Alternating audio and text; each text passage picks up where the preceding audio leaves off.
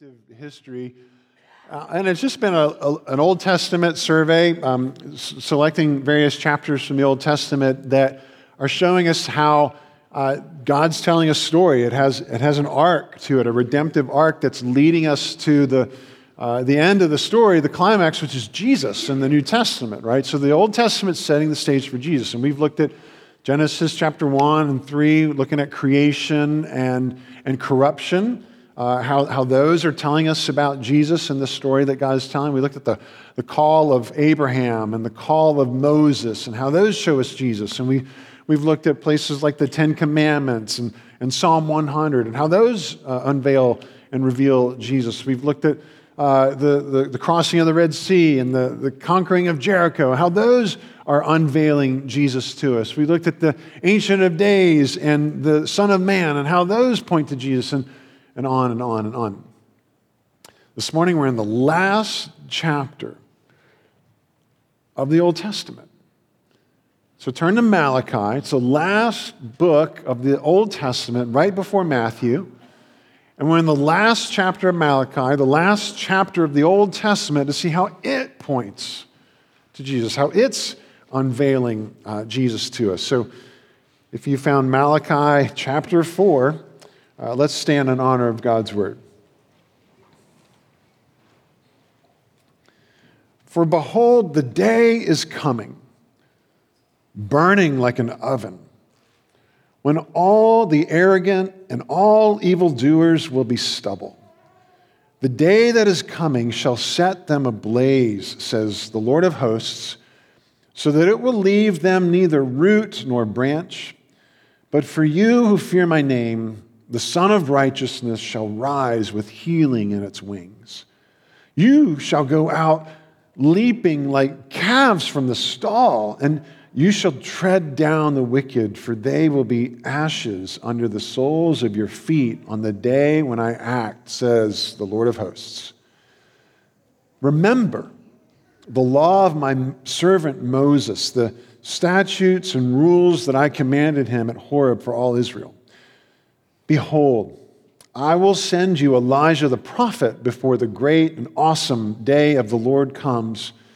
And he will turn the hearts of fathers to their children, the hearts of children to their fathers, lest I come and strike the land with a decree of utter destruction. Let me pray for us. Lord, these are, are the last words of the Old Testament. Uh, they're sobering words. There's warnings here, but there's also promises. Lord, through the promises, through the warnings, through the prophets, through the law, we pray that, that we would see Jesus more clearly. In his name we pray. Amen. All right, please, please be seated. Um, I'm, I'm Forgive me. I'm remembering now an announcement I forgot to mention that we forgot to put in the bulletin. Anyway, um, in addition to the men's retreat, um, guys, there's a uh, men's golf outing the weekend after the men's retreat. So that's Sunday afterward. What date is that, Steve? 25th, Sunday the 25th.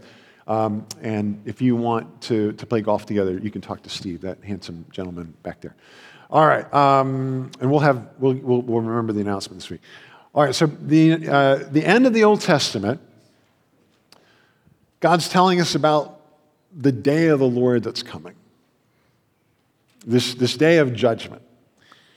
And in order to prepare for that day, in order to be ready for that day, in order to understand that day in light of all that God's telling his people throughout the whole Bible, he's also telling us to, to do two things to remember the law of Moses, remember Moses and to be on the lookout for Elijah. Moses and Elijah have a lot to do with the day of the Lord, whatever that is, right? But we're going we're gonna talk about it. We're going to talk about the, we're going to talk about Moses, we're going to talk about Elijah, we're going to talk about the day of the Lord. So let's begin with Moses and the law. And, and when in verse 4, God says, Remember the law of my servant Moses, the statutes and rules that I commanded him at Horeb for all Israel why, you, you and I ought to be asking ourselves, why would God want us to remember the law of Moses? I mean, isn't that Old Testament stuff? Isn't that you know, other, other people's mail? Isn't that for Israel or whatever? We're in the new covenant, right? Why do we need to remember God's law? Well, a couple of reasons. Um, the, the first reason that I think is really important for us is to, to think about the law correctly, right? Why, um, why should we remember God's law? First of all, if we think of it uh, as somebody else's mail, then we we tend to think uh, like the law doesn't pertain to us anymore. Yes, it does. It does pertain to us, but maybe not in the way that you think. So, the twofold thing of this is that it, it does not, it, it, and it doesn't pertain to us in this way, and it never pertained to anybody uh, in the Old Testament this way as a means to earn God's favor and to score merit points in heaven. Like, you know, the bumper sticker that says, Jesus is coming, look busy. Right? Like when, when he comes back, you want to make sure that you're, you're, you're minding your P's and Q's. Uh, you want to stay on his good side. That's, that's never been applicable you know, as a means to get God's favor and to have merit with Him. That, that does, because, the purpose of the law is to show us that we actually cannot do that. And so when, when God tells us, in light of the day of the Lord that's coming, remember the law of Moses, He wants us to know the purpose of the law, which Paul tells us about in, when he wrote to the Galatians. So in chapter 3, of Galatians, Paul, you know, basically addresses our question head on why then the law? Okay? And he reasons like this He says, if a law had been given that could give life, that, that could score us points and favor with God and get us into heaven and so on, then righteousness would indeed have been by the law. But the scripture, listen to this language. But the scripture imprisoned everything under sin so that the promise by faith in Jesus Christ might be given to those who believe. So, what does it mean that the scripture imprisoned everything under sin? It means that the law justly, just like our laws are supposed to justly lift up the good and, and call out you know what's bad and, and punish the bad and become a you know a, a disincentive for bad behavior and uncivil behavior. That's what good laws are supposed to do. God's law condemns unrighteousness and exalts righteousness. And so because guess what you know we've all broken the law we're, we're, we're in church we can admit it we're sinners and so the law imprisons us. I mean, it not only convicts us, but it, it, it you know, there's a sentence for sin, there's a, there's a, there's a consequence for breaking the law. Uh, it, it keeps us in prison, and so that the promise by faith in Jesus Christ might be given to those who believe, that we would start to say, How do I get out of this mess? I know I'm a lawbreaker. I know the law condemns me. I know it's imprisoned me uh, spiritually speaking. And so I need to get out. I don't want to stay in this condition. And therefore, the law's purpose is to point us away from ourselves and, and get us over ourselves and over our you know, uh, feigned ability to be righteous and, and look for righteousness outside of ourselves. Look for forgiveness and pardon outside of ourselves. And that's where Jesus comes in. By faith in somebody else, not faith in myself, not faith in my abilities, faith in Jesus, faith in his abilities. So, following, continuing with Paul's language, he says, So then, the law was our guardian, our prison keeper, you know, con- convicting judge, etc., until Christ came in order that we might be justified by faith in Jesus. So, long way of saying what, what the NIV translates it as the law was put in charge to lead us to Christ that we might be justified by faith. So when the Old Testament shows us the law, it's not saying do this and you will live. It's saying you can't do this. You need what the sacrifices are pointing to. You need a, a Savior. You need forgiveness. You need redemption. You need to look outside yourself. Uh, and that's the point of the law. So, as we're looking and, and having this conversation about the day of the Lord, don't forget the law's purpose. It points us to Jesus, it points us outside of ourselves to rely on another. So, the law uh, has been expressed by uh, one commentator. He, he, described it as the lifestyle of the redeemed. Alec Motyer, uh, in his book, Look to the Rock, says that the law of the holy God is not a ladder of merit whereby sinners seek to come to God to win his favor and climb into his good books, so to speak. His holy law is rather his appointed and required pattern of life for those who, by redemption through faith in Christ, have been brought to him already and who already belong to him and who already are in his good books. And Motyer describes and says the law of God is the lifestyle of the redeemed. So once we're brought into the kingdom, then we ask the question how do I start living consistently with this kingdom? He's brought me from death to life, He's brought me out of this world into His new world. I don't want to import the old world's garbage into the new world. I, don't, I don't want to bring the smell of smoke and death and, you know, all that that used to describe my life uh, into the, the, the beauty of, of his presence. I, I want to reflect his goodness. And that's the, the purpose of the law for the redeemed, is to, to be in sync with what God's doing to make everything new. Not earning our way, but because it's already been given to us. Uh, now we get the law fulfilled in Christ, right? So remember the law, remember its purpose. It doesn't get us merit badges with, G, with, with God. Instead, it, it shows us how do we live consistently with his kingdom once we've already put our faith in Christ, who fulfilled the law for us. When Jesus came, the one who the Old Testament is pointing to, he be- began his ministry, you know, the Sermon on the Mount in Matthew chapter 5.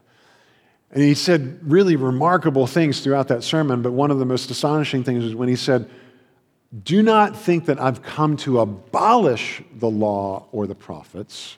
It's not like, well, we're done with that now. I've not come to abolish them, but to fulfill them. What did he mean by that? He fulfilled the law. He did, as a human being, as our representative, what none of us could do, which was that he kept the entire law. He obeyed every single commandment and never had a bad day.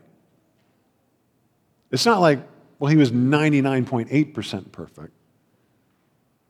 He was 100% all day, every day, and fulfilled the law. He's the human being each of us uh, was, was meant to be and aspired to be, insofar as the law summed up is what? Love the Lord your God with all your heart, soul, mind, and strength. Love your neighbors yourself. Who doesn't want to live like that? But we can't, right? But Jesus could. And he did. And so, as our righteous representative, his status then becomes our status. He fulfilled the law for us. But that's not the only way that he fulfilled the law. Because the law not only gives us stipulations of, you know, thou shalt and thou shalt not and so on, this is what I want you to do or not do, the law also gave us consequences. Oh, by the way, if you break this or if you don't do that, then this, then that. And Jesus fulfilled that too. And that's why our righteous representative who kept the law all day, every day, ended up on a cross as our sin bearing substitute. He kept that part of the law too, right?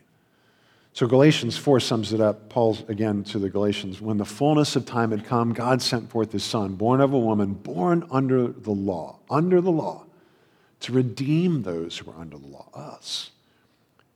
He fulfilled it for us, positive and the negative, so that we might receive the adoption as sons, so that we might be welcomed by faith in him, trusting in him, what he did for us on the cross, in the resurrection, we're new creations in Him, right? So that's why the Old Testament wants us to remember the law rightly. You know, the purpose of the law to point us outside of ourselves for a Savior who's going to come and fulfill the law in our place. And we're to look out for Elijah. Remember Moses, and behold, verse 5 I will send you Elijah the prophet before the great and awesome day of the Lord comes. Uh, who are the prophets? You know, I'm sure maybe you're familiar with Prophets like Isaiah and Jeremiah, and we've looked at some of them if you're new to the Bible. These are the, uh, the people who would speak God's words as his representatives, and they would, they would call out a lot of injustice and hypocrisy and inconsistency, and they would speak these unbelievably beautiful promises to God's people, holding out for them the hope of a, of a creation restored and renewed and made better. Like everything sad would come untrue. So the prophets were famous for their, their promises and, and their warnings, right? And they could be, you know, pretty graphic in that language, as we see, right, here in, in, in, uh, uh, in Malachi 4. Well, back to Jesus and, and to the New Testament, Matthew chapter 3, right before Jesus stepped onto the scene, something happened. And in those days, John the Baptist came preaching in the wilderness of Judea, and his message was repent, for the kingdom of heaven is at hand. The day of the Lord is near, right?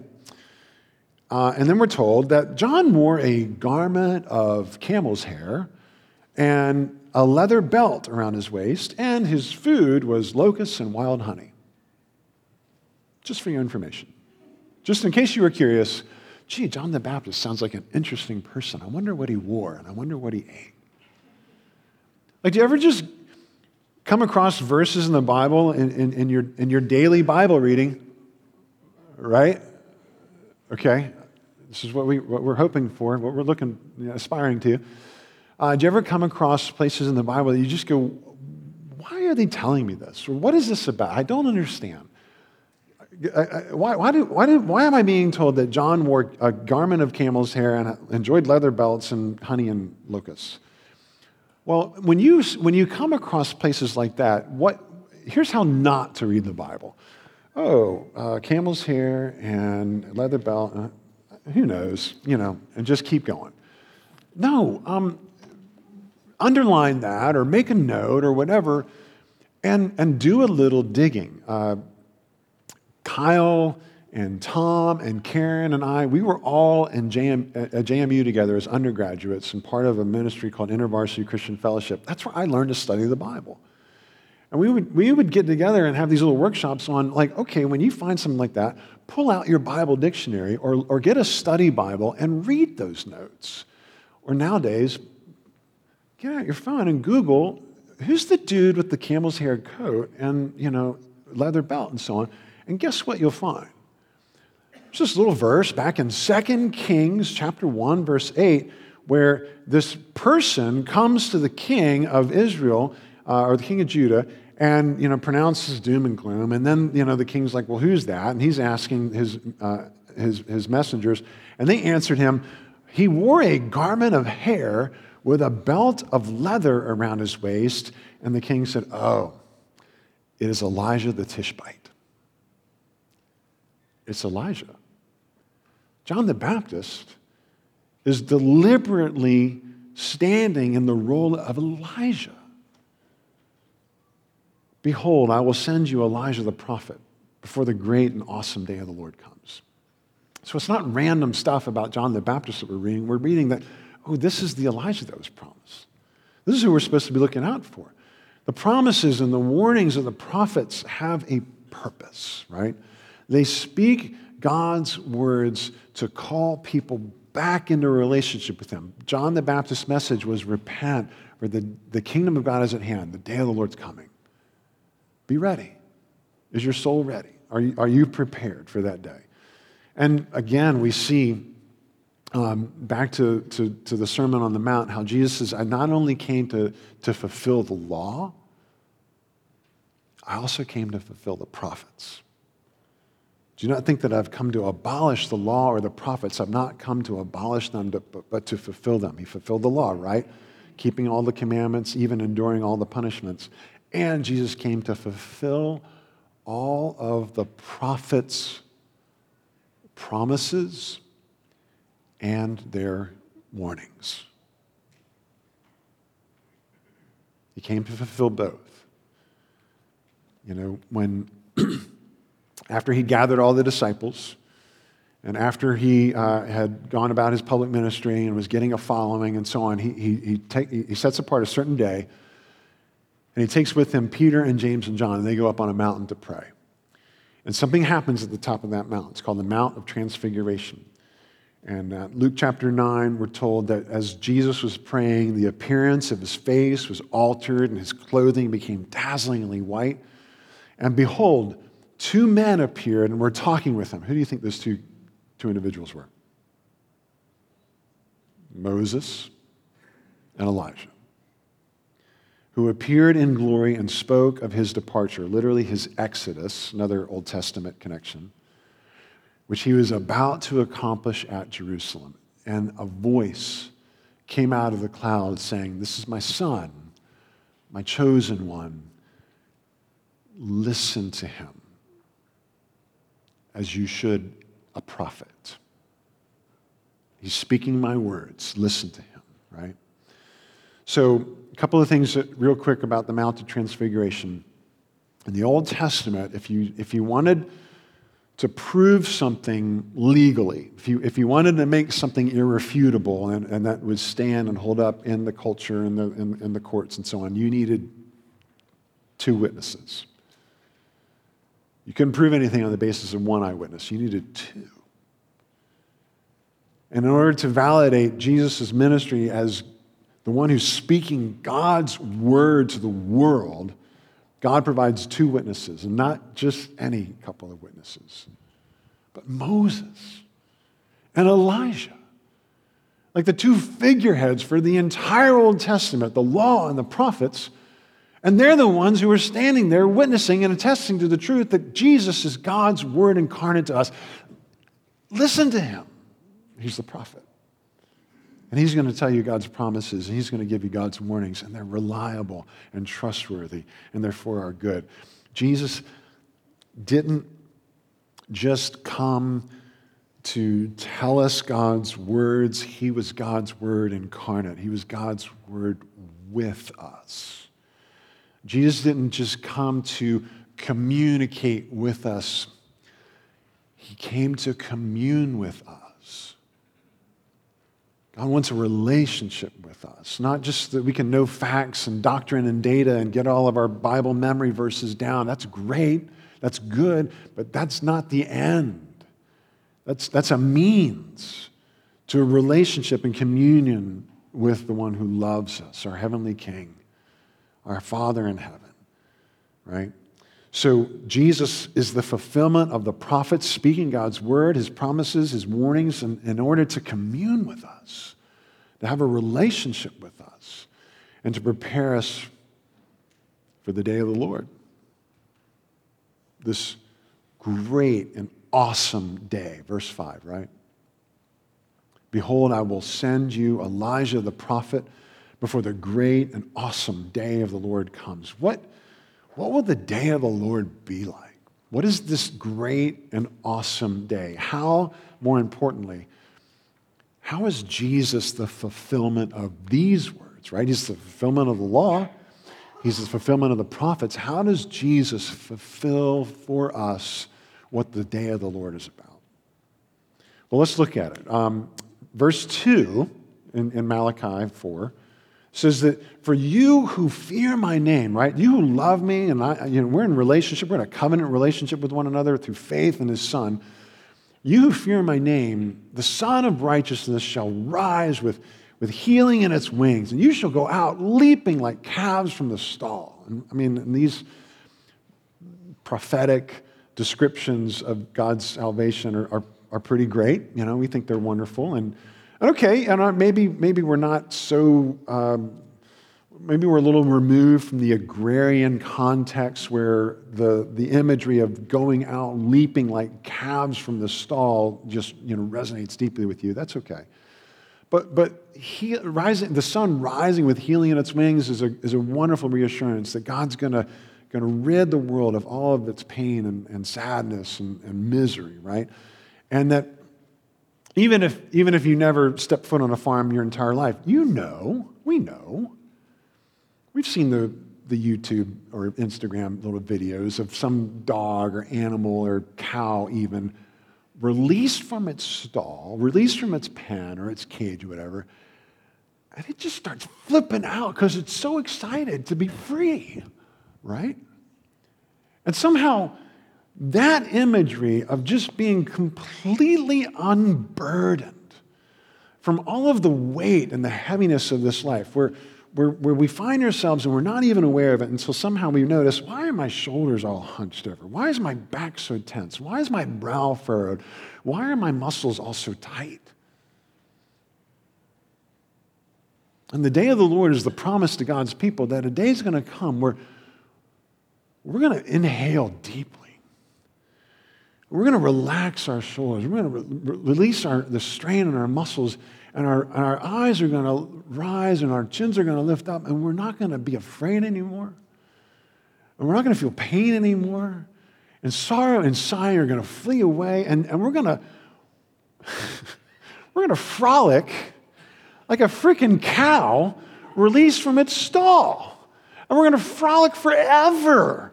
And for those of you who are so stodgy, you don't understand what frolicking looks like, you're going to go like this, you know, forever. And that's what's coming. And it's beautiful and it's wonderful. And okay, you know, it, it, this is just a tiny little keyhole view into the promises that are waiting for God's people at the day of the Lord. It's just like this. Imagine what the, the macro view looks like, the reality. Well, at the same time, so while the day of the Lord's kind of got this forever frolicking going on for God's people, it also, God's word tells us that it will be the opposite for those who say no.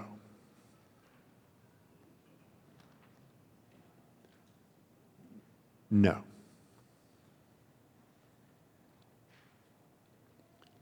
No to God no to his promises, no to his warnings, no to his laws, no to his prophets, no to his Savior, right? The prophets have stern warnings for the arrogant and those who, who do evil, right? Look at verse 1. Behold, the day is coming, burning like an oven, when all the arrogant and evildoers will be stubble. The day that is coming shall set them ablaze, says the Lord of hosts, so that it will leave them neither root nor branch. That's hard to hear, isn't it? I hope it's hard to hear.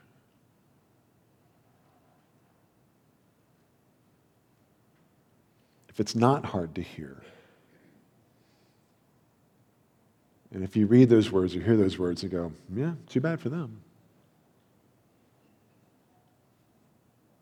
you're in danger of this. Your heart is hard. This needs to break our hearts.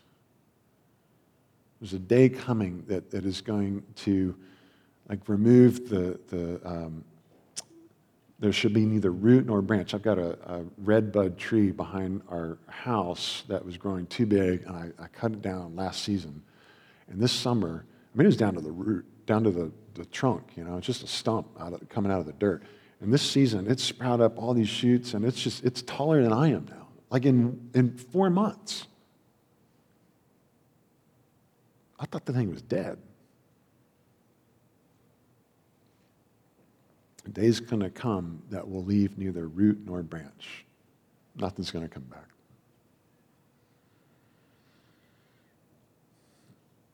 We, I mean, I think you're like me. We love the promises of frolicking forever, but we, we chafe, we don't know what to do, we, we struggle with the warnings of Scripture, and, and it's, we should struggle with these warnings. But one thing we should not do is be selective with Scripture, where, oh, um, I like these promises, but these warnings, I don't like those. And so I don't know if I believe those. I, I, don't, I, don't, I don't think those are real. I don't think, those, I don't think the loving God would do that. Look, you, you can't have it both ways. You can't say, well, the promises are true and good and reliable and trustworthy, but you know, the warnings, they're optional. That just, I mean, on face value, that makes no sense. Either you can trust what God says or not. And if you don't believe the warnings, then what business do we have believing the promises? Eugene Peterson um, was a prolific author, uh, a beautiful pastor. He wrote the paraphrase that some of you have called The Message. Uh, and after he retired from, from uh, pastoral ministry, he and his wife moved, I think, like to the woods somewhere in Canada on a lake, and they just basically hosted people to bring spiritual renewal into their lives. Um, and he would host all kinds of people. Bono, you know, hung out for a weekend or something. Um, and Eugene Peterson wrote a, a, series of books for pastors in particular. One of the titles was called The Contemplative Pastor, and that makes perfect sense because Eugene Peterson was a really low key, very calm, very gentle man, um, you know, meek in the right word, right, right frame of that word. Uh, and so imagine my surprise as I'm reading The Contemplative Pastor and thinking, gee, I kind of wish I was this contemplative. Um, and I got to chapter four. And the title for chapter four was The Apocalyptic Pastor, which, which scared me. I'm, I'm not, I don't want to be an apocalyptic pastor. I don't want to be like one of these crazy, wild eyed guys who are foaming at the mouth and screaming sermons at their people. That just seems like wrong, right? You know me well enough. That's not my speed. Um, but that's not what he meant.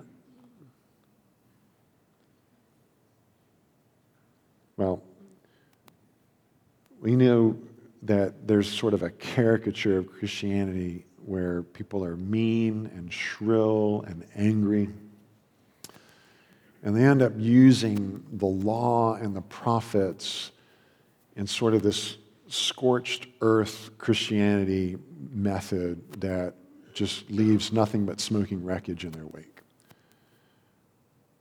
And we kind of shrink back from that, right? That's not me. I don't want to do that. But we do.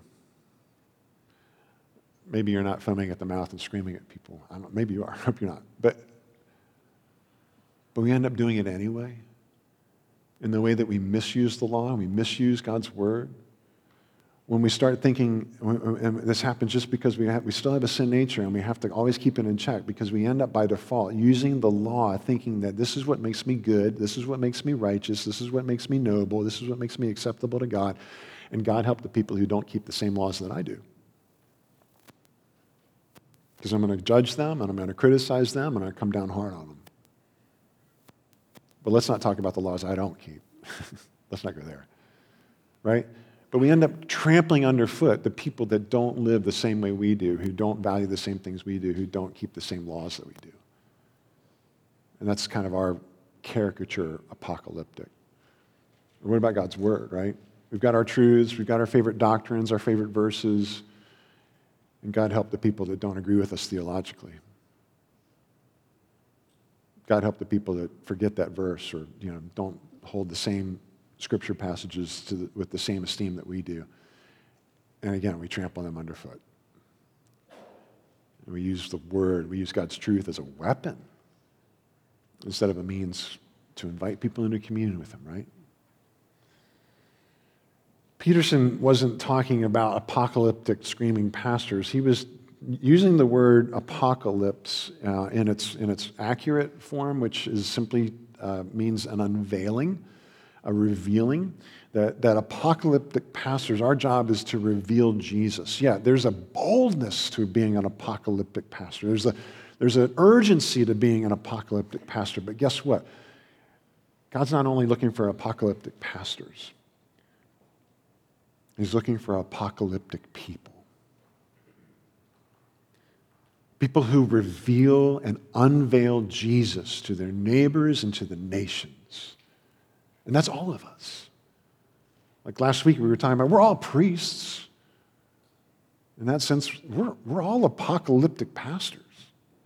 We're all called to be apocalyptic people showing the world the reality of Jesus and pulling back the veil on him, you know, without the shrillness, without the meanness, but, but certainly with the urgency and certainly with the boldness that helps people see the day of the Lord is coming. There's a day coming that, that we need to help people to, to, reckon with and prepare for because we want them to see Jesus. We want them to, to hear Jesus in our words. We want them to, to see him more clearly in how we speak. We want people to see Jesus more clearly in, in how we obey and how we keep the law.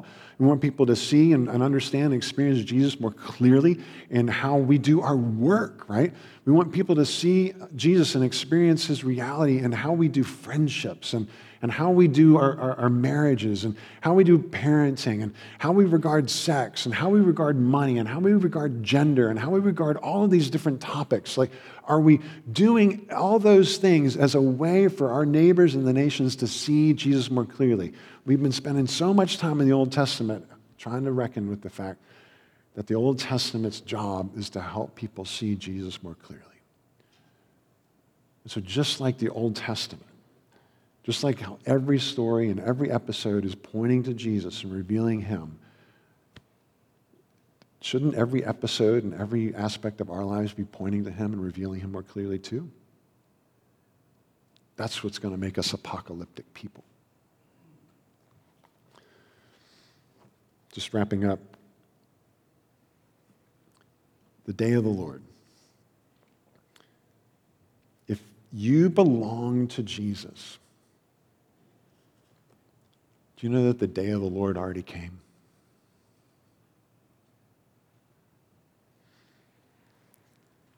It was crushing.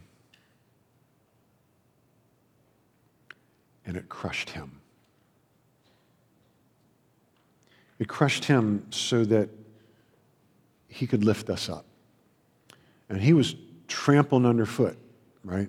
So that we could be exalted so that we could be brought into his presence, so that we can have fellowship with him. He took the judgment of the day of the Lord, that furnace, right? That, that, that root or branch, um, it was cut off in our place. He did that for us so that the curse would be satisfied and the blessings would flow for all who trust in him. Have you trusted in him? Is he your hope? Is he your, is he your insulation against the day of the Lord? If he's not, the day of the Lord is still in your future. But through faith in Jesus, the day of the Lord moves to your past. And for those who are in Christ, we, we don't fear that day. We're looking forward to it. We are joining the New Testament saints who conclude, interestingly, like we've been looking at the last chapter of the Old Testament. Do you know what the last chapter of the New Testament is? Revelation 22. When the day of the Lord comes. When Jesus comes back and we're not fearing that day, instead we're, our chins are high and we're looking up with hope. Hope in the one who's coming. In the one who's going to rid the world of evil and wickedness and darkness and pain and misery and destruction. And is going to bring his new creation. So we want it to come. That's why we agree with Revelation 22. The Spirit and the bride say, Come. And let the one who hears say, Come. And let the one who is thirsty come. Let the one who desires to take the water of life without price come. Let me pray. Lord, we give you thanks for Jesus, the fulfillment of the law, the fulfillment of the prophets, the, the one who would fulfill even the day of the Lord, so that we would not have to fear the consequences for our own sin, but, but we could rest in his righteousness. We could glory in his goodness. That we could have him for our own, that he would cover us, that he would make us his forever, that we could frolic forever. Lord, give us that hope and let that, uh, let that vision shape our lives so that everything in us, everything about us, every, every act, every word, every relationship, everything would point to him, it would reveal him and unveil him more clearly uh, to those around us. Lord, we pray uh, that you would continue to have communion with us, that you would bless us as we continue this service.